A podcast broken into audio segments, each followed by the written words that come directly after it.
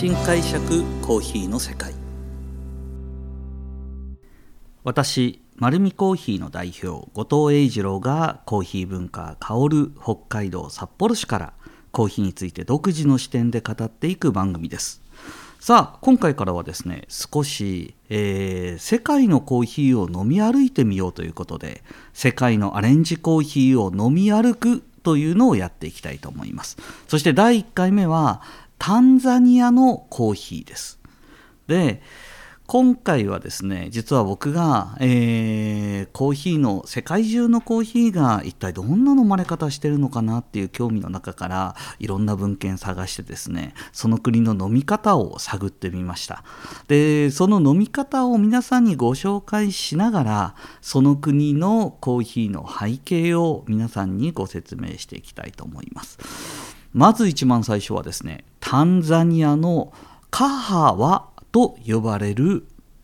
飲み方です。これ実はですねスパイス入りのコーヒーなんですよ。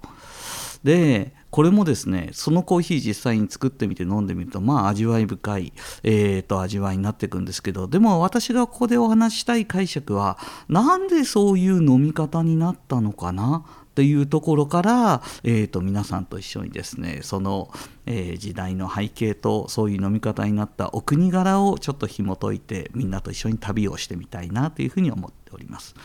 まずはですねあの私タンザニアって言ったんですけども日本で最も有名な銘柄のコーヒーなんですよ、えー、皆さんも多分コーヒー買いに行ったら見たことあるんじゃないでしょうか。キリマンジャロコーヒー。で日本で僕いつだろう1999年ぐらいの日経新聞が、えーと、ランキング出してたんですよね。日本人が大好きな銘柄ランキング、えー、僕きっとブルーマウンテンだと思ってたんですけども実は第一キリマンジャロだったんですよ。そのぐらい日本ではとっても有名な銘柄なんですが実は世界では通用しないですね。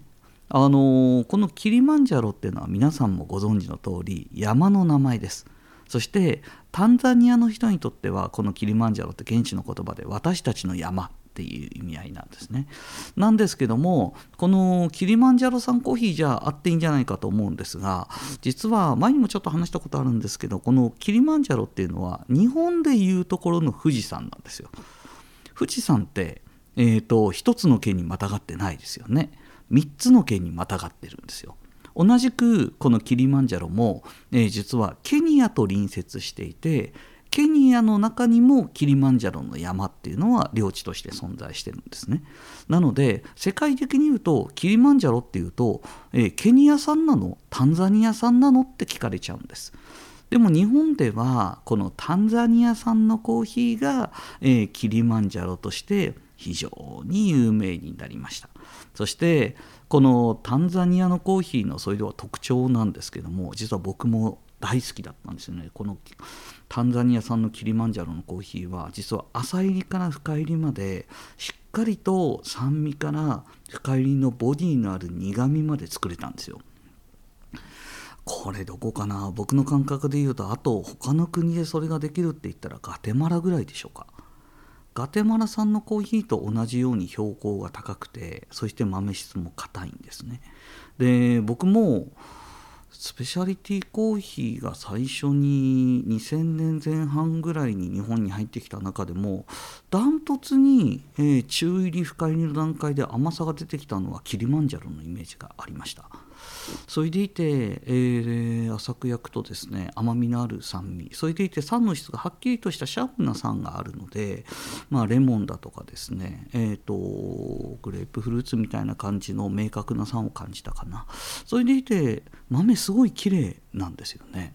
なので2000年初めぐらいまでは、ね、本当にタンザニアのコーヒーってすごく美味しいイメージがあって2010年ぐらいまで僕が取り扱ってたタンザニアなんかも本当に質が良かったイメージがあります。で改めて僕もですね当初思ってたんですけどもキリマンジャロのコーヒーの中には豆が品種で実はスペシャリティがある前から選べたんですねそれの中でも有名だったのがピーベリーと呼ばれる丸豆のコーヒーです。であまりにもこのキリマンジャロのピーベリーが有名だったので当時はですね僕品種だと思ってたんですよ。ピーベリーって。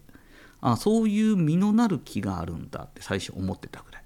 なんですけども実際に世界でもですねそう思われている傾向があったんですがあくまでピーベリーというのは先端につくまあ普通上2粒実がつくんですが1粒しかつかないその先端の実のことを言って別にこのタンザニアのコーヒーはそれだけつく実はあの実の木はないんですよね。あくまでその5%から10%程度のピーベリーをきちっと分けてでそこまでの生成技術があってそれをオリジナル商品として出していました。それがですね、まあ、タンザニアのそのピーベリーは香りも良くて甘みもあってあの世界中でも受け入れられたので一応有名になっていくというような形になっています。そしてですねこの国の先ほどご紹介したカハワというコーヒーの、えー、スパイス入りコーヒーなんですけどもこれじゃあなんでこの国はえーと、そのスパイス入りコーヒーが有名なんだろうと思ったらですねこのタンザニアってスパイスの生産量で、まあ、世界トップクラスなんですね。でそこは実はあのタンザニアエリアの中でもですねあのザンジバル諸島という、えーまあ、島々を抱えていましてここでスパイスが様々作られているんですよ。そして一部の、えーと、スパイスに関しては全世界の生産量の90%まで占めるんですね。なので実は主要な輸出産目の中にコーヒーがあるんですけどもそれプラスこのスパイスが非常によく、えー、出荷されますそれはですね皆さんもよくご存知なグローブだとかシナモンだとかカルダモンだとかそういうものがですね、あの世界中に供給してるんです。まあ、この辺のスパイス特にグローブもシナモンもカルダモンもそうですけどなんとなく食欲があの出てくるようなですね香り豊かでそれでいてスパイシーなんですけど甘さを伴うというイメージがあると思います。でこれをですねどうやって作っていくのかというと、まあ、銅の鍋にですね、あのー、コーヒーカップ、まあえー、2杯分ぐらい入れたものの中にまずはコーヒーではなくえー、カルダモンの粉だとかシナモンスティックバニラビーンズなどを加えて、えー、実際にあとはちょっとですね風味付けにレモングラスだとかあとはクローブを加えて蓋をして10分待ちます。で、えー、沸騰した状態になりますので火から下ろしてしばらく放置します。その後にですねコーヒーのひいた粉を加えてかき混ぜてでこの辺はですね何だろうイメージとしたら、えー、コーヒープレスのイメージかもしれません。コーヒープレスってコーヒーの粉にお湯入れてかき混ぜて4分ぐらい待つんですね。でその前段階にあのスパイスをまず煮立ててフレーバーと味を出しとくイメージです。そのフレーバーの香りのついたお湯でコーヒーを出す。これがですねこのコーヒーの入れ方みたいなんですね。